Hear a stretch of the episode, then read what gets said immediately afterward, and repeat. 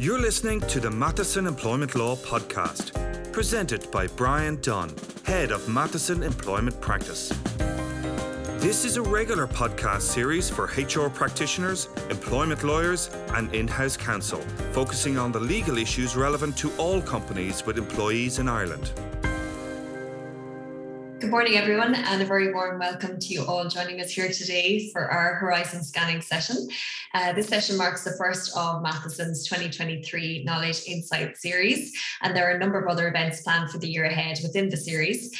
My name is Geraldine Carr, and I'm a partner in the Employment Pensions and Benefits Group of Matheson and based here in our Cork office. And I'm joined today by Bryan Dunne, head of our employment team, Tina O'Sullivan and Emer Boyle, both senior associates also based in Cork office here, and Susan Doris Obando, Senior Associate based in our Dublin office. So I suppose to kick off today, although the last number of years will certainly be remembered as a time that forever changed the employment law landscape, 2023 is shaping up to see almost as many important and significant developments, if that's even possible. So, today we have an exciting roundup of developments for you. We're going to explore the key employment law themes of 2023, many of which are board level agenda items. And so, they're very important for your businesses across all sectors. By way of brief overview, Bryan, first of all, is going to take us through the recently enacted EU transparent and predictable working conditions regulations, which are a mouthful in and of themselves.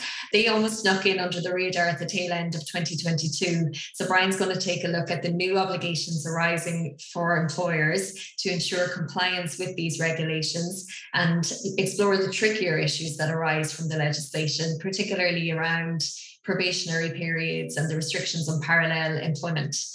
Tina then is going to update us on the current status of the work life balance and miscellaneous provisions bill, which provides for the right to request remote working, but also introduces a number of other statutory leave entitlements, which are around the family friendly leave. So Tina's going to take a look at those.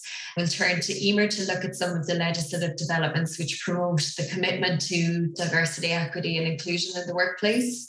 And Emer's also going to look at the actions that employers must take now to ensure that they're well placed to narrow any existing 2022 gender pay gap. So bearing in mind that there's quite a short time frame for employers to actually, you know, achieve certain targets in that regard.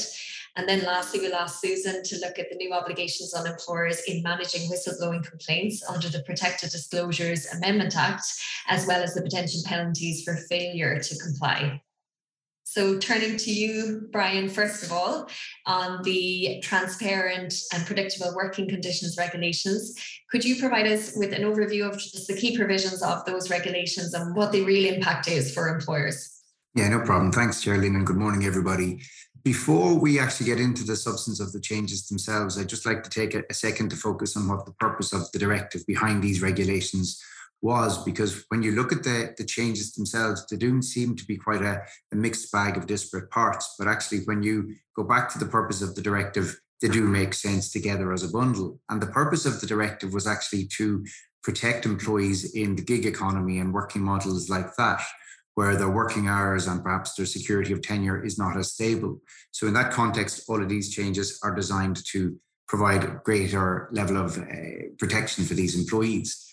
And there's maybe five or six separate provisions within the legislation itself, but there's only really three which I think will have immediate impact uh, and are most directly relevant for employers and the kind of sectors we're dealing in.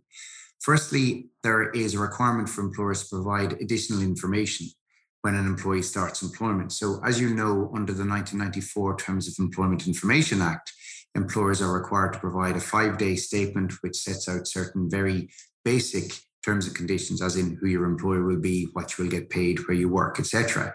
And then we have the two month statement, which sets out certain additional information around what an employee's terms and conditions are. Now, in practice, what most employers do is load all of this information into the one document, which is the contract of employment. And these days, most employees will receive that document well in advance of their start date. So that compliance obligation is met in that practice. What the regulations now require is quite simply that the employer provides additional information. So in the five day statement, if you're doing it that way, there's certain additional information that needs to go in. I won't bring you through it all because not all of it is relevant. But for example, the employer has to give details on the duration of the probationary period and any related conditions to it. The employer also has to give details on whether or not there's a fixed workplace. And if there isn't confirmation that the employee can work at such place as they determine, there's also reference to providing detail on the title, grade, or type of work that the employee will be doing. The two month statement, which now incidentally becomes a one month statement, also will provide additional information over and above what employers have currently been providing. So, for example, an employer must now provide details on any training entitlements. And perhaps most relevant again, for the purpose of the directive, the employer must provide details on whether or not the work pattern is almost entirely uh, unpredictable. And if it is, the employer must then advise the employee in that statement what the core reference hours are, what the remuneration will be if they're working over and above those hours, and what the minimum notice entitlement that they would get uh, when they are required to work on those reference hours.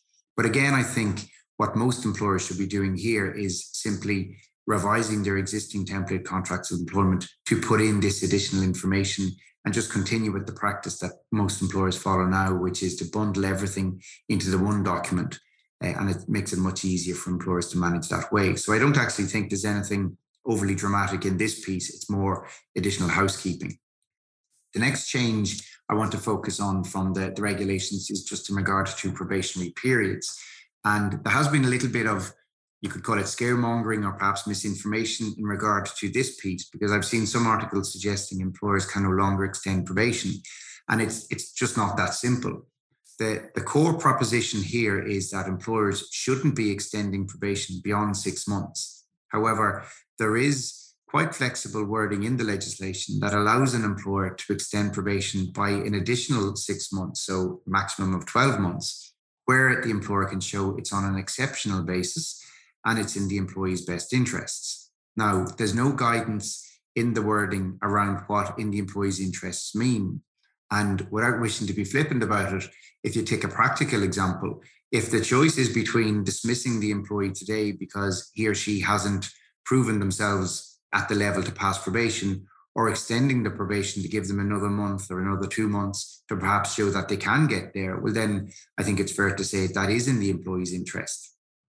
And I don't think any employer would object to that. So, even though it's quite a convenient interpretation that probably suits employers more than employees, I think until such point as we have a ruling from the WRC on what this means and whether that provision can be interpreted that way, I think that's the basis that employers should be looking at this, and, and that's the basis upon which they should be looking to extend probation if they like. The last provision or the last main change within it that I just want to focus on is in regard to exclusive service. And again, the, the default position here is that employers shouldn't be imposing an exclusive service clause on an employee. But there is again flexible wording that allows employees or rather that allows employers in certain circumstances to put a clause like this into the contract. And perhaps if we've time later on, we might look at that in a little bit more detail. Thanks, Bryan. And just to turn back to the probationary periods part. So you were saying that that change has been commented on as being one of the most significant changes arising from the regulations. Could you yeah. expand a bit more on that? Well, I, I, I think it's going to be significant, not so much in the, the legal change itself, but in actual fact, the impact it's going to have on how employers currently go about dealing with probation. Because as we all know, the current default practice in regard to probation is probably to forget about it until pretty close to the end of the probationary period. And we've all seen scenarios where either HR ring a manager the week or two before the probation is up, or the manager will contact HR a week or two before probation is up to say, We're not sure about Brian. We don't think he's at the probation level. What do we do? instead of actually managing that all along. So, in many circumstances, an employee may not even realize that the employer isn't happy with them until they get to that point.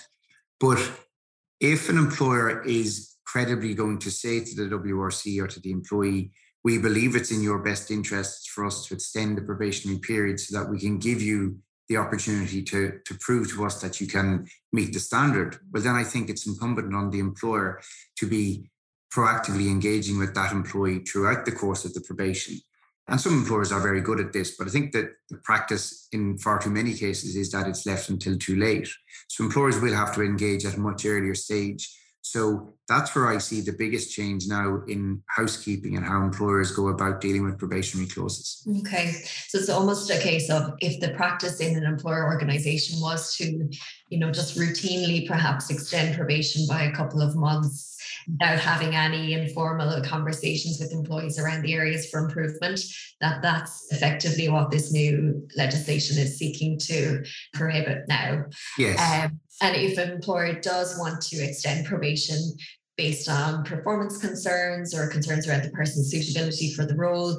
And you've talked about that they need to be more considered in their approach here. How do they effectively manage that? Yeah, um, I think there's there's two main scenarios we're looking at here. One is where it's an extension by reason of performance, and the other is an extension by reason of, of absence during the probationary period.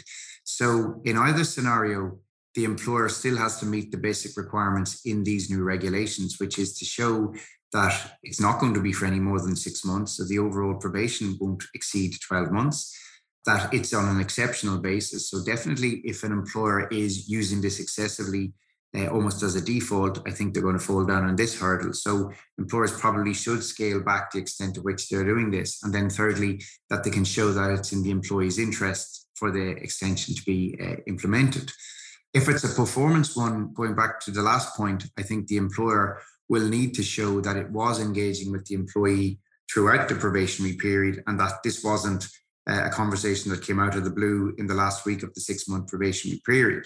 Assuming it isn't, then there will be a meeting at some point coming towards the end of that period where they sit down with the employee, identify where they do need to improve, bring them through the detail on, well, this is your new probationary expiry date. And the employee fully understands the importance of that discussion. And then, as with all HR matters, best practice would be to follow up that discussion with an email or a letter, just something so that there is a paper trail on the file to show that there was a proper discussion around it. If it's an absence related extension, and I, I should have mentioned earlier on, there's also provision in the regulations for probation to be extended where the employee has been absent by reason of maternity leave or adoptive leave during the, the six month probationary period. And in fact, in those scenarios, the employer has no discretion, they must. But by extension, in the variety of other family leave scenarios, it does seem the employer has the discretion to do so. And it would seem fair and consistent for the employer to do so. But to answer your question on that point, assuming you're looking at a, an absence related extension, that should be more straightforward because there isn't going to be any debate about whether or not the employee was out and why they were out. So if it's in that type of scenario, you probably would just have a discussion with them coming up to the end of the probation, explain the impact of their absence, explain that the probation is going to be extended, to be fair, probably by a corresponding equivalent amount of time, and that the employee knows that their probation is extended out to that date, and then once again follow up in writing. In both scenarios, I probably would encourage the employer to engage well in advance of the six months expiry. So maybe at least two or three weeks before that's up, just leave room for contingencies in case somebody's out, or the manager isn't around to do it, as we've often seen coming. Because what you don't want is for this to be a discussion on the very last day of probation, or even worse, maybe a week or two later, because that then creates its own questions about, well, is the probationary extension even valid? Now, just to address that point, because I think it is something that's going to come up. I think even if an employer doesn't go around about this in the technically correct way, I'm not sure it undermines the validity of the extension because if an employee has a difficulty with how an employer has managed things under this legislation, there are prescribed remedies available to them, and we could talk about that later on. But none of them seem to give the WRC the authority to declare the extension invalid. Now, this may seem quite a, an academic technical point, but it actually can be a real significant issue for an employer because, as you know, during probation, usually the notice period is one week, whereas post probation, the notice is usually at least a month, if not longer. And whether it's one week or one month, can often make the difference between whether the employee has 12 months service or not. So therefore, whether they can bring a claim for unfair dismissal or not. So I think that point would be one we'll, we'll definitely need to watch into the future. Mm, definitely. So it seems, you know, documenting the reasons, considering the reasons, and having a, kind of a process in place to manage these probationary period reviews and extensions is, is definitely recommended.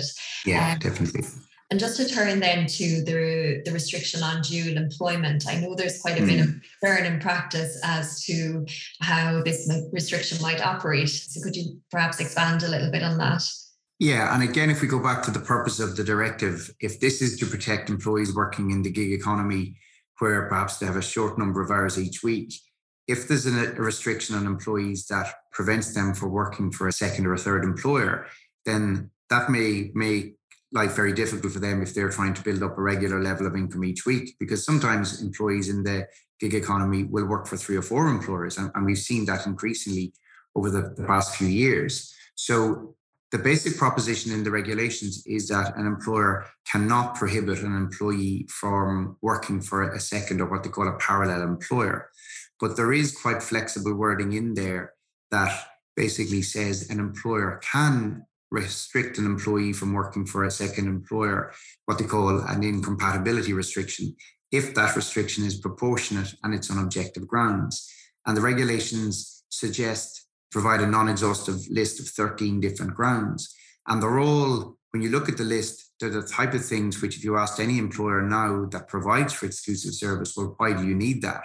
So it specifically calls out health and safety. It identifies the protection of business confidentiality, talks about the avoidance of conflict of interest, and it talks about compliance by the employer and the employee with statutory or regulatory obligations. Now, that last one, to put a bit of flesh on that, if you have an employee that works for you 30 hours a week and you know that they want to take up a second job working maybe 20 or 30 hours somewhere else, you might say, well, if I allow that to happen, they'll be at risk of breaching the working time regulations in that they'll be doing more than 48 hours a week on average over a certain period of time. And that's typically the way a lot of employers would have justified this. So, what this means now is employers can continue to do what they have been doing, assuming they have an exclusive service clause in the contract. And it's, it's pretty common, I would have thought. But where you do need to go one step further is you include the exclusive service clause in the contract, but you also need to identify what the objective ground that you're relying upon is. And most employers obviously won't have done that yet. So if you are hiring somebody tomorrow or promoting somebody into a new role and giving them a new contract, you will need to go that little bit further in the drafting around the exclusive service contract and, and the clause in the contract. The obvious question that comes from this, however, is well, what about our existing employees? Because we have hundreds of employees that already have this in their contract, but we won't have specified why. And there's a couple of ideas around this. Assuming nobody wants to reissue the contracts, and, and, I don't see any employers going that far, there's perhaps two ways you could go about it. You could maybe issue a side letter to everybody providing for this clause and providing for this objective justification and just marking in that side letter that it will be read as part of your contract. Now, that will work. It's still quite an administrative burden. So I think the next best option would be to issue a, one page policy to all employees, perhaps as part of the handbook, but making it clear it's to be read as part of your contract, where you repeat the exclusive service requirement and you explain your objective justification. Now, I'm not sure if it would be 100% technically compliant with these regulations, but similar to the earlier point, I don't think that undermines the enforceability of the clause because if you were ever looking to enforce that clause against an employee, it would be a, a breach of contract claim. It wouldn't be a statutory claim under the 1994 Act. Again, if the employee has a problem with how the employer has gone about it, they have separate remedies where they can sue for compensation. So that's probably the main thing employers need to understand about this clause is that it shouldn't undermine the enforceability of the, exclusive service clause itself. But I still think, as a belt and braces approach to it, it would also make sense to make it clear that breach of this clause could be considered a disciplinary matter. And I think that would work as a, as a deterrent in itself as well. Absolutely. And we have a couple of questions coming through on the, the Q&A function as to what are the implications or the possible penalties for employers if they don't yeah. comply with the requirements of these new regulations. Yeah, I, I, don't want to undermine the significance of these changes compared to other legislation, but the, the level of risk for an employer isn't as high as you will see in, for example, when Susan will talk about the whistleblower legislation. There are two remedies open to an employee. They both are channeled to the WRC, and at that point, an adjudication officer can either require the employer to provide the correct statement, which I don't think would be a huge problem for too many employers, or, or and or in fact the adjudication officer can award the employee up to four weeks compensation. Now, it's not a huge amount, and it's only really if the employer was acting in, in gross breach of these regulations and was unfortunate enough to be sued by a large number of employees that would really lead to a very significant penalty against the employer. Now, obviously, the employer has to comply with the, the obligations, they are legal obligations. But I think it's important for employers to understand the degree of risk around it. That's great. Thank you, Bryan. Just moving on now to another topic and some additional changes that are on the horizon in the area of work life balance, family friendly provisions, and remote working. Tina, if I might turn to you, the, the right to request remote working provisions, they gained a lot of media coverage when that general scheme was published in January of last year. But what is the status of the legislation now? Yeah, thanks, Geraldine. It certainly did. It was just to answer the question in short. The Work Life Balance and Miscellaneous Provisions Bill is expected to be signed into law in the next couple of weeks. So it is coming. But just by way of background, I suppose it's been, you know, a fairly truncated journey getting to where we are now in terms of the actual legislation. And just to bring you up to speed as to why we are where we are now, the draft scheme for the right to request remote working bill 2022 that was published in early 2022 I think we probably talked about it this time last year and the, this exact same webinar. There was huge fanfare around this remote working bill and largely fueled by the large scale return of the in person workplace attendance after the COVID 19 related restrictions were lifted. And then also because some media outlets inaccurately reported as a right to remote working as opposed to the right to request remote working that fanfare very quickly turned to criticism when it was clear that the draft scheme had in fact no teeth and employers could effectively rely on these very broadly defined ground 13 of them in total to actually refuse any such request. So it came under a lot of criticism very quickly. Then, in the meantime, separately and subsequently, we saw the publication of the Work Life Balance and Miscellaneous Provisions Bill 2022, which proposed new statutory entitlements for parents and carers. This bill actually transposes the EU work life balance for carers and the Parents Directive.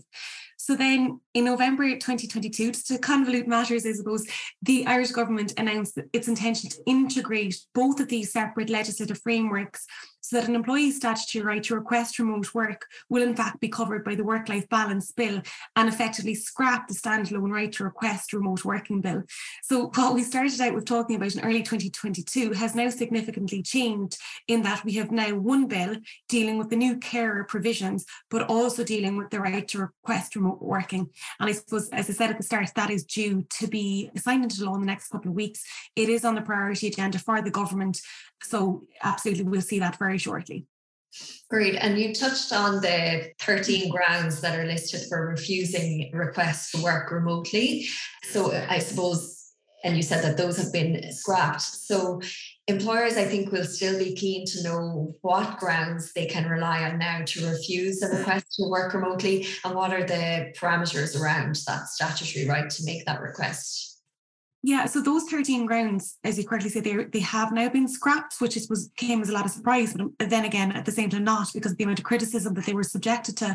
So now what is actually in place is a much more simplified obligation for employers to consider both parties' needs and then the provisions are of an anticipated code of practice, which will be drafted by the Workplace Relations Commission. So these will have to be used when responding to a request to provide grounds then for the refusal. So that code of practice has not been drafted yet, but again, that'll be very useful guidance, similar to the other code of practice that the Workplace Relations Commission has already published and will be used for guiding employers as to how to refuse a request. So hopefully that will be quite specific and detailed to assist employers suppose in terms of responding to a request, employers will have four weeks, which can be extended up to eight weeks, to consider and approve or deny a request. Another key feature of the remote working arrangement is that it cannot actually start until the employee has at least six months consecutive service with the employer. This is important to flag, I suppose, as well at this point in this particular issue is that in the wake of the pandemic, the vast majority of employers rolled out hybrid working policies and were keen to get in front of it, I suppose, because of the amount of requests they were actually dealing with and employees sitting at home, working at home. These policies varied broadly, but mostly required on site attendance two or three days a week. Then some employers permitted full time remote working. And in fact, you know, a lot of employers actually gave up leases and property spaces at that point as well.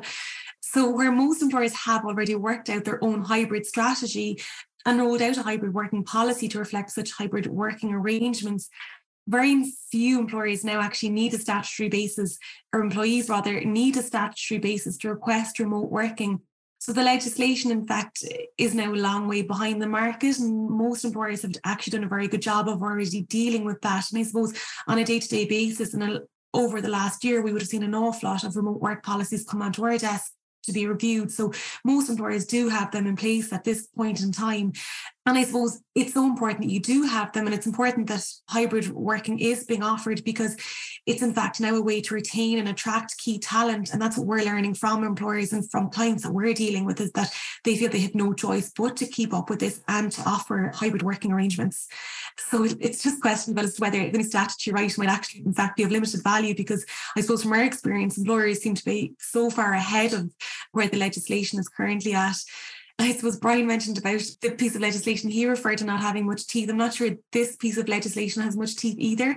Under the current draft bill that's proposed, the Workplace Relations Commission cannot consider the merits of any decision by an employer to refuse any such request, including the reasons for reaching their decision. So it's a significant limitation on the Workplace Relations Commission's powers to actually consider complaints. So I suppose we'll have to wait and see as to what route an employee will actually go down where they feel aggrieved or if they've been denied a request. And I suppose it begs the question as to whether an employee will in fact go down, you know, an employment equality route instead and try to bring that type of complaint and to what extent an employee would even be successful in going down that route. So we'll have to I suppose wait and see how it plays out in practice, but it may in fact be of limited value because employers have already done so much themselves. That's great. So I think the key thing is you know, where mm-hmm. employers already have hybrid working built into their policies and their practices, this new legislation will be in an entitlement for employees to request remote working, but there's no obligation on employers to grant that request. And the WRC, as you said, can't consider the merits of any decision by the employer if they refuse the request. And the WRC can't even consider the reasons for the employer reaching that decision to refuse a request. Um, so I suppose watch this space in terms of what the code of practice provides to how to handle the request, I think is the key takeaway. But just in terms of the other aspects of the bill, I know it provides for some other family friendly provisions. Could you take us through a couple of those as well? Yeah, of course. I suppose there's four key points I suppose to mention at this point in terms of other rights that have now been brought in under this piece of legislation. The first is a right to request flexible working arrangements for caring purposes. I suppose this is, is a significant development for those that will need or be able to avail of this particular provision.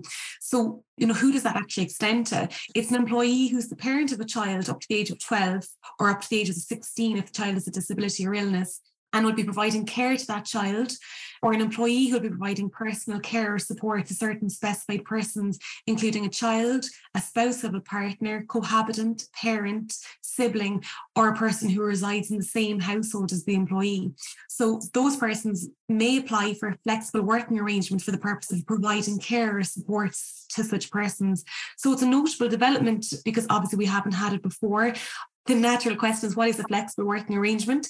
That is defined in the bill. It's defined as a working arrangement where an employee's working hours or patterns are adjusted, including through the use of remote working arrangements, flexible working schedules, or reduced working hours. So I suppose that's probably the main in terms of the carers leaving. It's really attracted a lot of attention is because it's a significant development. The next one is the entitlement to five days unpaid leave over a 12 month period for medical care purposes. And then this is a statutory leave benefit for the purpose of providing personal care support to certain specified persons, again, similar to the previous provision. So it includes a child, a spouse of a partner, cohabitant, parent, sibling, or a person who resides in the same household as the employee where any of these persons are in significant need of significant care support for a serious medical condition.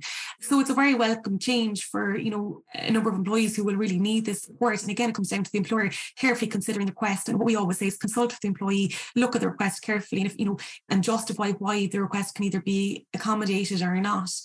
The next one then is the third key development, I suppose, in our view, would be the introduction of the extension of the entitlement to pay time off for breastfeeding breaks. Previously, this was a 26 week period that's now been extended to two years. So, again, a welcome development for women in the workplace and for rolling out that flexibility for employers in terms of accommodating women returning to the workplace.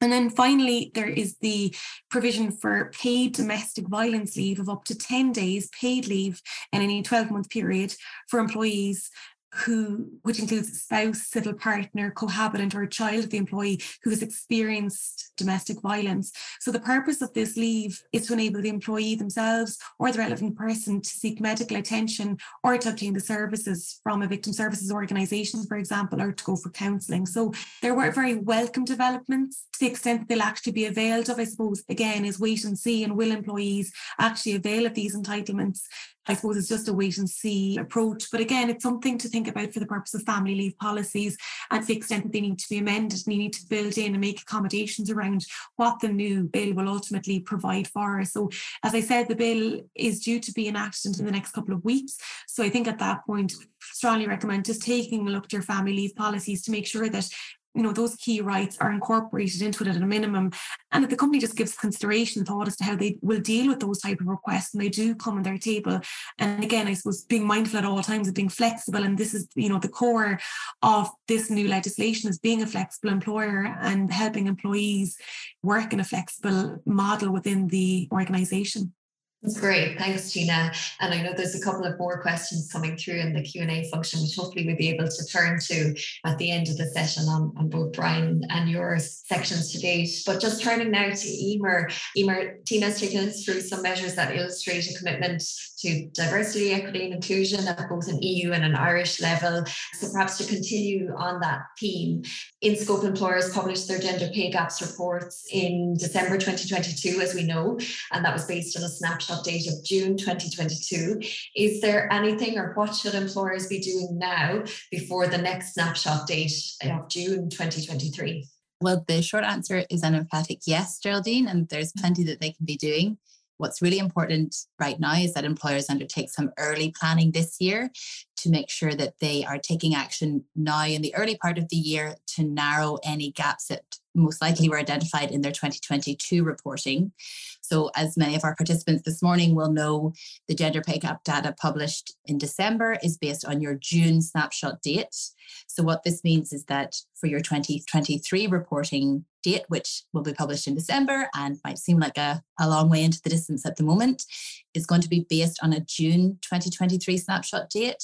So, effectively, if that applies to you and your organization, you have really five to six months maximum from now to take some action to narrow any gaps that were identified.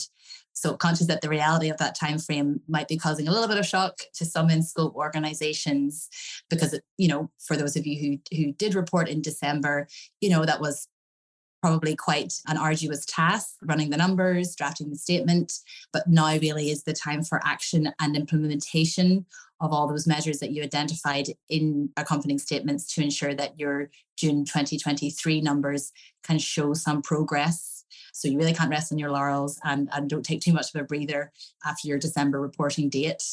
And I suppose just to look at it globally, we can expect the media coverage of the gender pay gap reporting data to be, you know, to continue to be extensive and, you know, potentially a little bit more scrupulous this year because for those who did report in December 2022, they have effectively set themselves a benchmark against which they will be measured this year. So if you take one takeaway from from my contribution this morning, it's to take action at this early stage of the year. And if I may just suggest, you know, some broader advice in respect of the GPG reporting generally is, you know, what we feel would be really useful for organizations to do is to incorporate these reporting requirements into your annual compliance regime for you know any currently in scope employers this is mandatory. But to really adopt an adjusted mindset when it comes to gpg reporting is you know likely to benefit the organization in terms of preparation in terms of commitment from all the stakeholders involved to really improve the data on a year to year basis instead of just you know treating it like a mandatory obligation you have to take a box on. Because in turn what you should see then is you know you'd be able to reap rewards in terms of affecting change within the organization and as tina mentioned you know we're seeing this as being a key attraction and retention issue for employees Thanks, Emer. That's really helpful. And a question that's come up is um, whether the thresholds for reporting are decreasing this year. So, not this year. Employers with 150 employees or more will be required to report from 2024. And then those with 50 plus employees will need to do so by December 2025. Having said that, we do anticipate, and we are seeing at the moment some high profile employers, you know, within the 150 plus threshold, publishing early and preparing early to publish, you know, before 2024. And inevitably, this will, you know, likely put pressure on other employers whether with similar headcounts, but especially within similar sectors to feel the pressure to volunteer their data as well. Um, at this, you know, earlier than legally required, but you know, if they see their competitors and their peers doing it, typically that does tend to happen. So something for employers and participants here today from organizations who aren't within the current 250 plus reporting threshold just to bear in mind and if you haven't already got familiar and, and got comfortable with the requirements or taken any initial preparatory steps to be ready to move if you do find yourself within an industry where the momentum does build as i just described to, to publish early you know we'd, we'd recommend that that you do start getting comfortable and, and taking those initial steps. Plus another a benefit of crunching the numbers early and, and being proactive instead of reactive is being able to hopefully rely on some positive gpg data based on a year on year improvement again with this one key aim of you know attracting and retaining you know the key talent Thanks, Emer. And I, I, think you're absolutely right. That's sound advice. And we have already seen some of our clients actually taking these preparatory steps. Just to move now to changes coming down the tracks on this front at an EU level.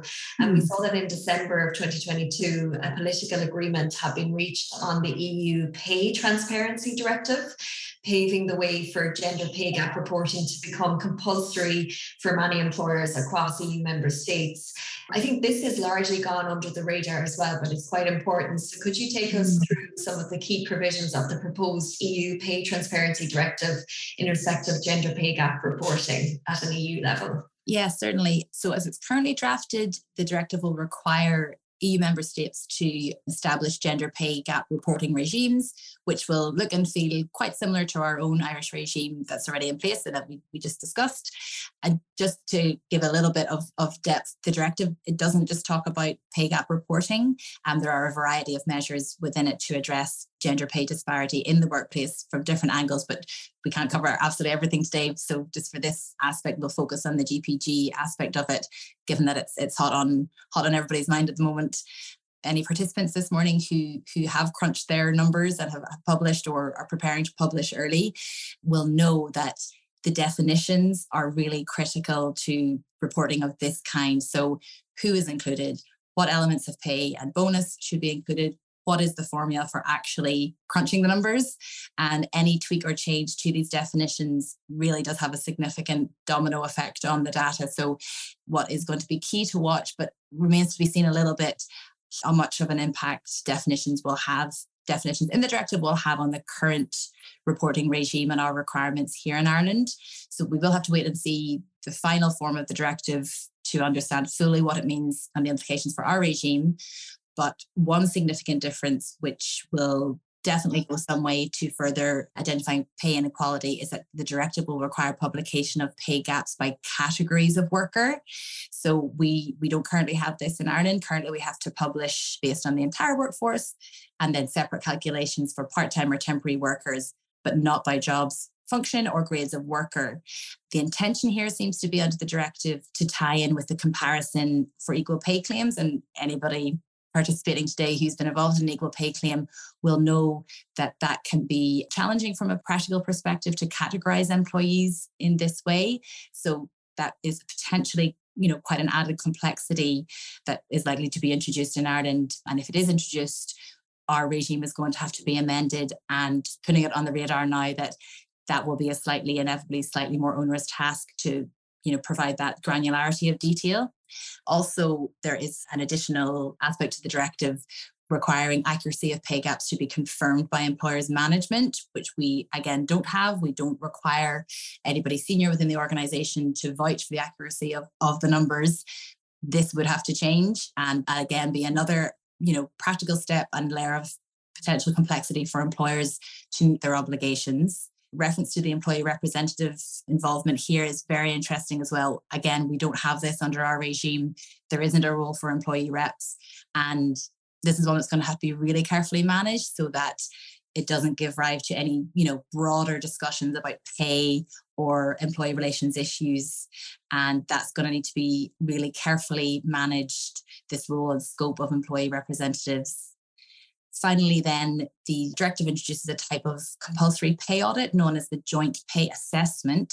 So, if you have gender pay gap reporting revealing a gap of at least 5% in any category of worker, that added definition, and the employer cannot justify the gap based on an objective gender neutral factor and hasn't rectified it within six months, this joint pay assessment is going to have to be carried out. And that's also going to require a cooperation with the worker representatives to analyse the pay differences, the reasons behind them, and the effectiveness of measures to address the differences.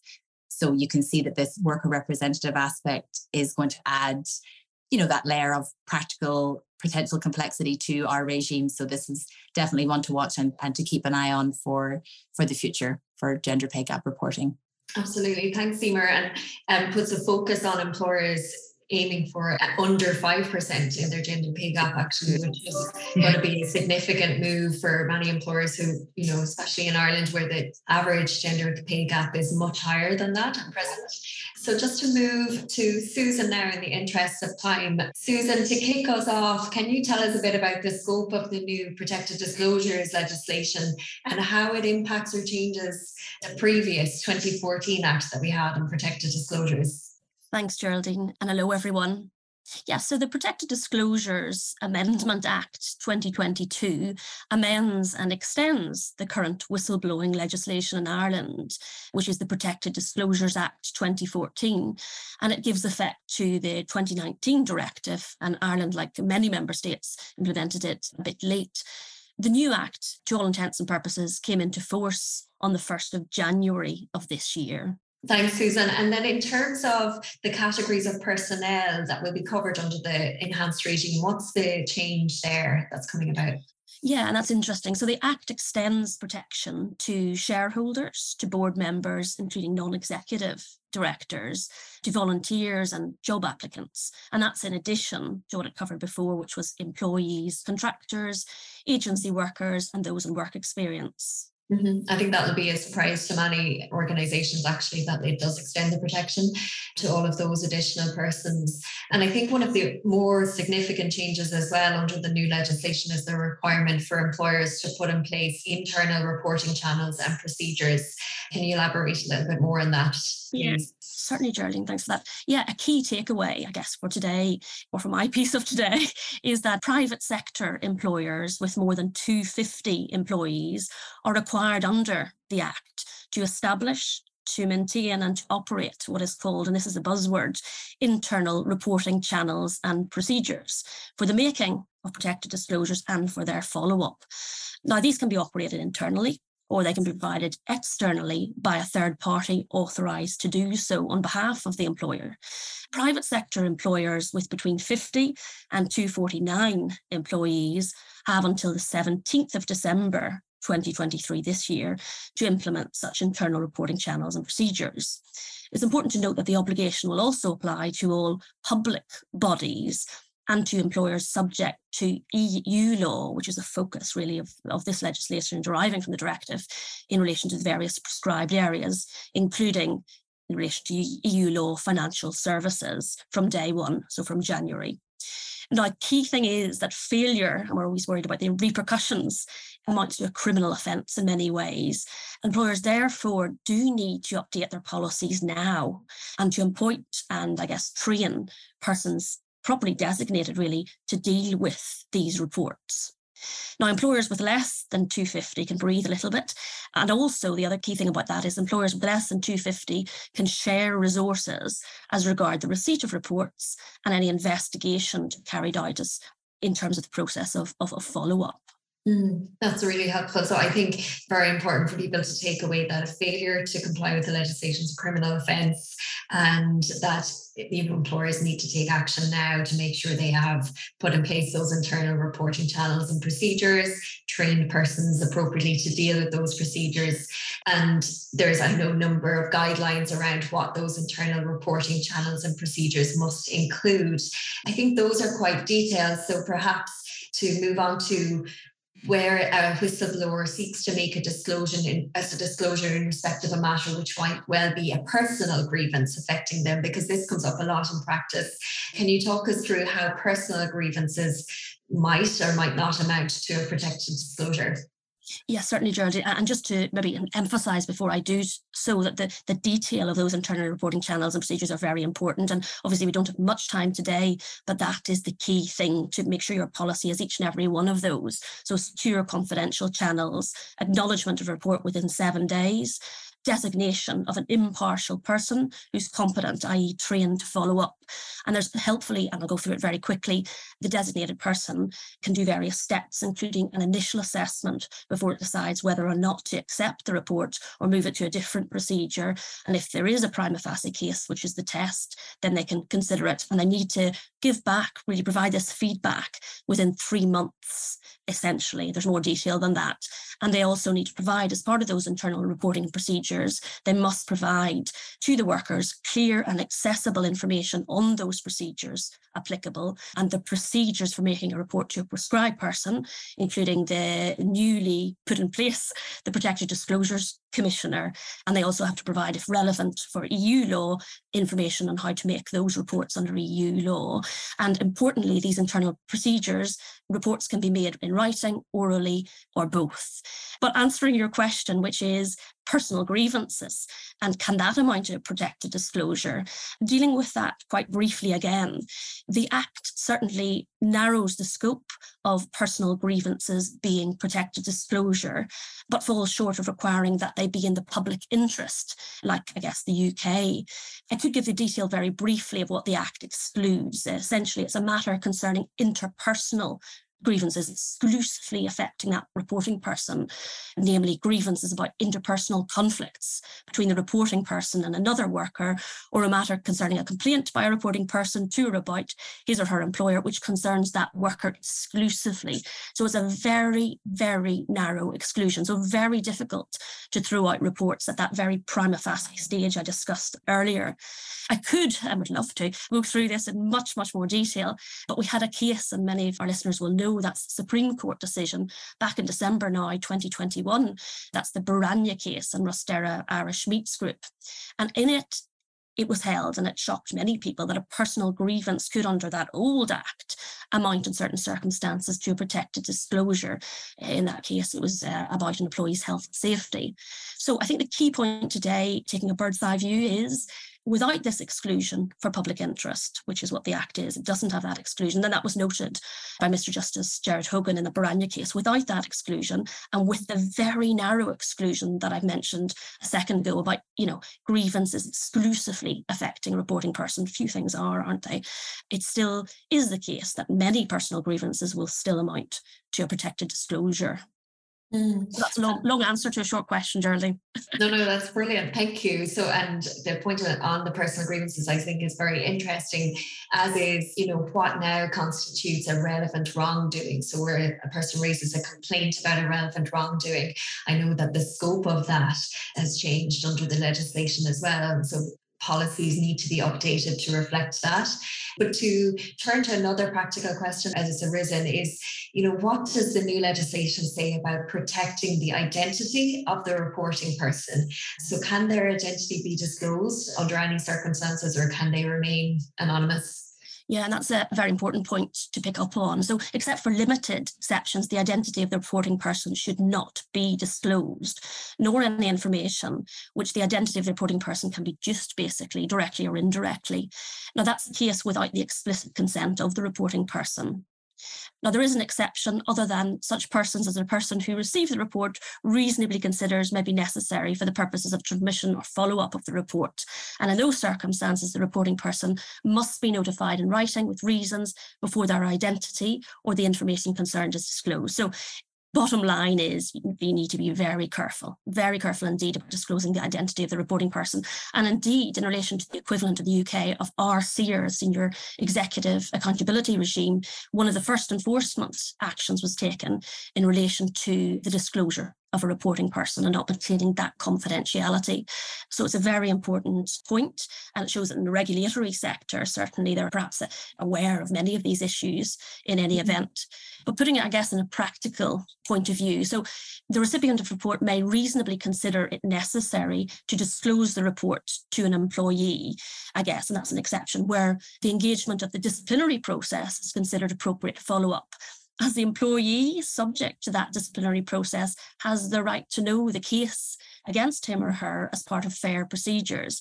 And we consider that in those circumstances, that it should be fine simply to notify the reporting person in writing with reasons before their identity is disclosed to the employee, being the person that's accused under the disciplinary process. And I guess if the reporting person has any issues, then it may be that further follow up would not be appropriate under the Act because the disciplinary process would be hindered. And I guess like, the, the person that's subject to that disciplinary process should be reminded of the need to protect confidentiality of the person that made the report. Absolutely. And I suppose talking about disciplinary processes leads me to think of penalisation. So I know the Act extends the definition of penalisation to, to encompass broader unjustified detriment to a worker. And there's an extensive list of examples in the new legislation on that. And I think an important point for employers to take away as well is that injunctions are not are available now not just for dismissals where a person is dismissed on foot of making a protected disclosure but also for acts of penalization and it's on the employer to prove that the detrimental act or omission was not as a result of the protected disclosure. But just very final point before we turn to our poll is to just touch on briefly the number of criminal offences that will be in place for employers now for non-compliance with the with the new legislation. Yeah, very, very briefly, and I think it's the focus here is that the Act does introduce a number of offences and, and, penalties. I'll not go in through them in detail here today as to the extent of the penalties, but they include making it offence to hinder or attempt to hinder a worker in making a report, to penalise, which is a very broad definition under the new Act, or threaten penalisation, bring vexatious proceedings, breach the duty of confidentiality that I mentioned earlier regarding the identity of the reporting person, make a report containing any information that the reporting person knows to be false. So that's the other side, the employee side. And then lastly, and most importantly, and the biggest takeaway of today is failing to establish and maintain and operate those internal reporting channels and procedures, which are quite detailed. That that's a criminal offence. That's yeah, really important. So thank you, Susan, for taking us through that. Before we finish up and turn to the Q and A's, and I'd like to take the opportunity to go through some additional questions that have been submitted. I'm going to put a poll up on your screens first of all, just a couple of questions to get a sense of the key employment law issues or themes that will be on your agenda for 2023. So I suppose just coming out on top seems to be managing a hybrid workforce. So I think Tina's point there around the right to request remote working will be important in that sense as well. Attracting and retaining key talent certainly seems to come up time and time again, and the measures in place to do that. And I think, again, a lot of what Tina and Emer have gone through will be really important there. Whistleblowing procedures and policies is on the agenda, as well as ESG matters, which is becoming more and more topical. Bryan, anything that you'd like to comment on in terms of those statistics? A couple of points, Geraldine. Firstly, I'm not surprised managing a hybrid workforce and retaining and attracting key talent featuring as highly as it has. It probably has been the main thing we've been talking to clients about over the last 12 months, certainly since last April when we all came back. And what we've begun to hear a bit more in the last couple of months is it doesn't look like it's going away anytime soon. If anything, it's just evolving into different features of the same problem. So I wonder, would we be that surprised if this time next year we see it featuring as highly on a poll again uh, if we ask the same question? Another point, which I think is worth calling out here is the one that's featuring the lowest, if I'm reading this correctly, yes, the gender pay gap statistics. I think the fact that only 7% of people are putting this down as a key employment law issue perhaps underlines Emer's point about a lot of employers do seem to be kind of seeing it as well that was something we had to work on in december and it was really important then but let's park that now that's not a problem until later in the year and in fact i was talking to a client this morning who as luck would have it they picked their snapshot date as i think it was the 3rd of june. So when you think about it we're at the end of january now. They have to improve everything by the 3rd of june. So they've only really got 16 weeks they've four months to work on measures that might help their numbers improve. So I think this number actually helps us make the point that it's really important you don't lose sight of that as an agenda item. Absolutely. So I suppose just to turn to Bryan, a number of the questions were actually on a topic that you covered. Yeah. Firstly, I suppose one is do we need to amend probationary clauses now in our template employment contracts? Um, yes, I, I, I think we do because the the five day statement at a minimum must now provide details on the duration of the probation and also the related conditions. Now, most employers will already say what the duration is, but they won't provide for the related conditions. So you can either go the, the whole distance and provide detail on the, the bit about it being exceptional and the employee's interest, it won't be for any more than 12 months, etc. Or you could say it may be extended in accordance with relevant legislation if you prefer not to get into it. But I think employers definitely do need to amend the probationary clause now. Mm-hmm. And also, a, a, related question to that is what about probationary periods for fixed term contracts or employees? yes, that's something we didn't cover. There's a separate provision entirely in the regulations that talk about fixed term contracts. It does appear that the rules we talked about don't apply here, but the main rule now in regard to fixed term contracts is that the probationary period must be proportionate to the overall length of the contract. And unfortunately, that's all it says. So if you have a fixed term contract for, we'll say, a large IT project that's going to last three years, it doesn't seem unreasonable to have a six month probationary period there that might be extendable to 12 months. But if you have somebody in covering a period of family leave and they, the contract is only for six months, clearly it makes no sense for the probation to be the full length of the contract. And in that scenario, maybe what the law is trying to get employers to do is to move to a scenario where you maybe make it one month or two months. But when you ever talk to employers and HR directors about probation, they will all tell you the same thing that it, in most cases it takes at least three months to see somebody in a role before you get a sense of whether they fit in with the organization, whether they're the right fit for the role, whether they have the, the technical skills for the role. So I would have thought, unless it's a very short contract, a three month minimum probationary period seems a fair rule of thumb. And it really depends on how the market evolves here.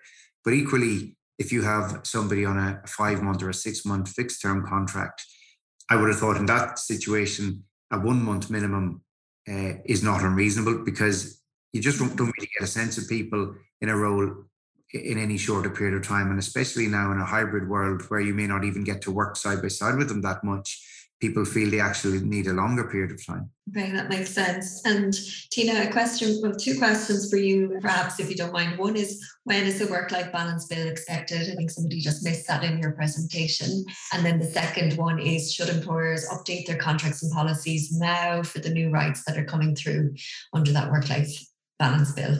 Yeah, thanks, Geraldine. And I suppose the the bill is due to be enacted in the next couple of weeks. It is a priority item on the agenda for the government at this point in time. So we are hopeful that we should have it in the next few weeks. So definitely keep an eye on our updates in terms of when that will actually be rolled out. But yeah, very soon we hope. Then to your question on contracts and policies, in terms of contracts, no, I don't think there's any need to update employment contracts to reflect the new statutory entitlements in terms of, you know, the right to request remote working and flexible working when the legislation actually does become law. But employers should certainly look to update their family leave and flexible working policies to provide for these new rights. And even it's always a very good exercise eh, for you to start looking at that policy to think about how you'll actually go about facilitating those requests or even dealing with them and to be consistent again in your approach as to how you actually roll that out. I suppose it's interesting as well just to note that the initial draft of the right to request the remote working bill, which we talked about, which was early last year, it provided that it would be a criminal offence for employers not to have a remote working policy in place. But that has not actually made its way into the revised draft. Having said that, most employers do actually have remote working policy in place. As we would have advised all of last year, we always said to make sure that you have that policy in place, even have it in as a trial period or that it may be updated once the legislation is brought into force. So certainly it could be a case of having it for those employers that do have one in place it'll be a case of having a look at it now once the legislation comes into force to see if it needs to be updated to reflect the legislative requirements. And then for those employers that don't have one, we'd strongly recommend that you do, more so to be consistent again in how you're dealing with employers and to be able to stand over refusals that you may need to grant for purpose of some requests. And again, so it's definitely be useful to take a close look at it and even in the next couple of weeks because it is, as I say, imminent. Thanks, Tina. And one of the questions that we got through as well is while people wait for the code of practice, how should they deal with requests? And I suppose the point you're making there around, you know, if you don't already have a remote working policy in place, you recommend that employers put that policy in place. That would touch on, on addressing that. And also, I think there is a very helpful code of practice already on the right to request flexible working, which is on the WRC's website, which I think would be a helpful point of reference for employers to look at in terms of the kind of approach that the WRC recommend to dealing with requests for flexible working. And I suspect they will adopt a, a somewhat similar approach on the remote working front, although we, we haven't yet seen that come through yet. Emer, a question for you has arisen on just the pay transparency measures that you mentioned were coming through under the EU directive. Is there other pay transparency measures that employers need to be aware of now? There are, yeah, yes, good question. There is a, a huge focus in the directive, in fact, on allowing employees to have generally more information about pay, you know, from their employer before during and after employment. So the key provisions in that sense are transparency for job seekers and, and ban on asking details about previous salary, which may be quite an adjustment for many employers operating currently. And what that would entail is that in job vacancies or before job interviews, employers would be required to disclose initial pay level or, or pay scales or ranges for the position. And an employer would be prohibited from actually asking job candidates about their pay history, including existing salary. Now, for some employers who may operate in the States, and we're aware of quite a few states in the US which you know you, you can't ask questions about current existing salary that'll be a practice that that many employers already operate but for others that that will be a, a, marked change. Another aspect in the directive is the right to pay information for employees that will be able to request information about individual pay level and you know average pay levels broken down by gender for categories of worker doing the same work. So that that definition we spoke about earlier and this will right will exist for all workers irrespective of the size of the company and finally, then there will be no ban on pay disclosures. So the directive provides a ban on employers who prohibit employees from disclosing their pay to others. So for the purpose of enforcing this equal pay principle, and any contractual terms to that effect will also be prohibited. Great. Okay, that's a good summary. Thanks, Emer. Bryan, we still have lots of questions coming through on the probationary front and probation extensions. One in particular is Have you any suggestions for dealing with the probation extension where the employee is out sick and not fit to engage, but probation will pass if we don't send them something? I think in that scenario, the employer would be able to rely on the, the exception in the legislation. What's unusual about the question is saying that the employee would pass otherwise, because Perhaps the default would normally be the opposite that if the employer feels they can't stand over the employee being at the standard, then they may not be able to pass them. So I think the law only requires an employer to go so far here, and that's really just to give the employee a fair opportunity to prove themselves. So I think in that scenario, it, it would be fair to extend it. If the employee isn't fit to even engage in a process around extending it, the employer doesn't have much choice but to write to them and explain the circumstances maybe give them an opportunity to reply and raise any points if they wish on it. But I can't really see what they could come up with to maybe convince the employer that it's not an appropriate thing to do at that point. There's a similar question there actually on we talked about periods of sick leave, and one person listening in had asked, what about ad hoc periods of sick leave if you have somebody out every now and again?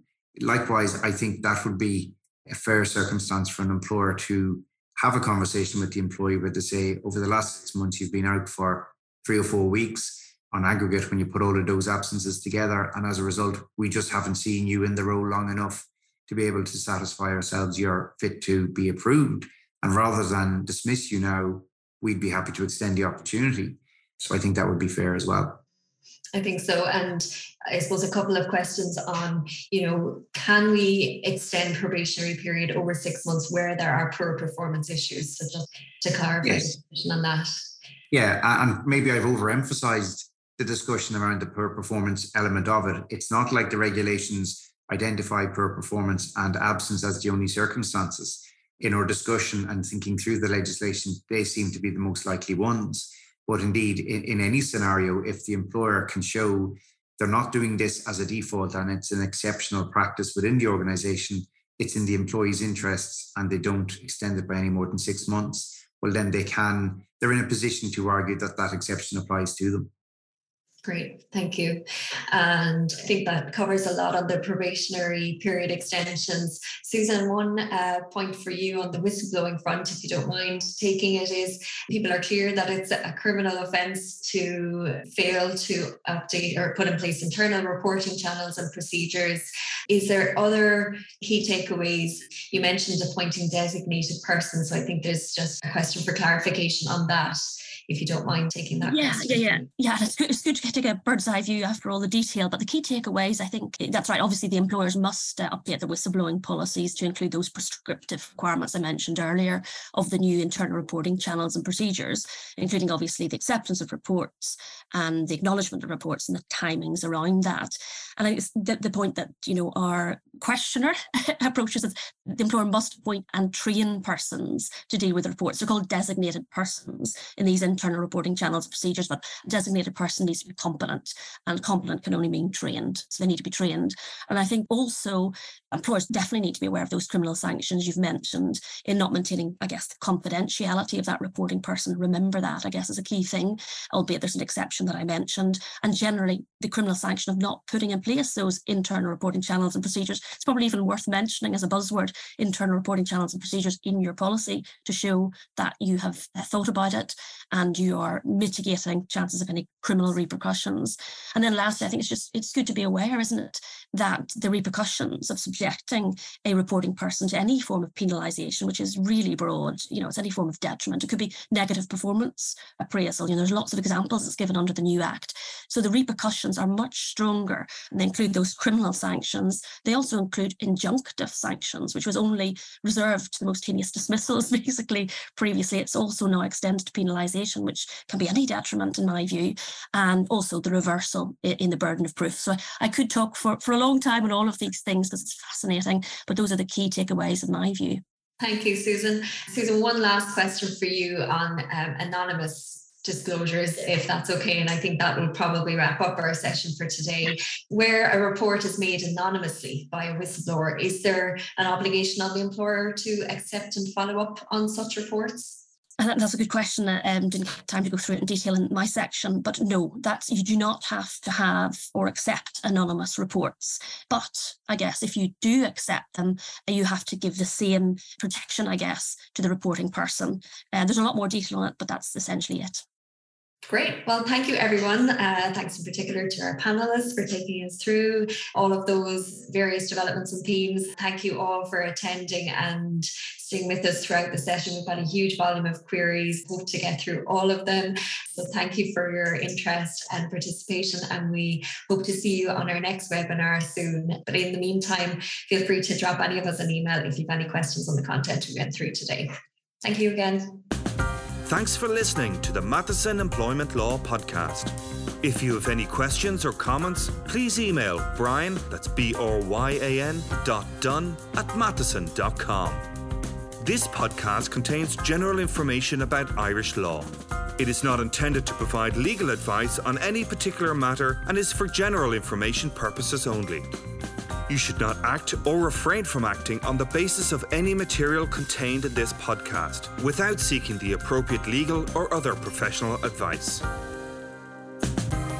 Tune in next time for another Matheson Employment Law podcast. For further information, visit matheson.com.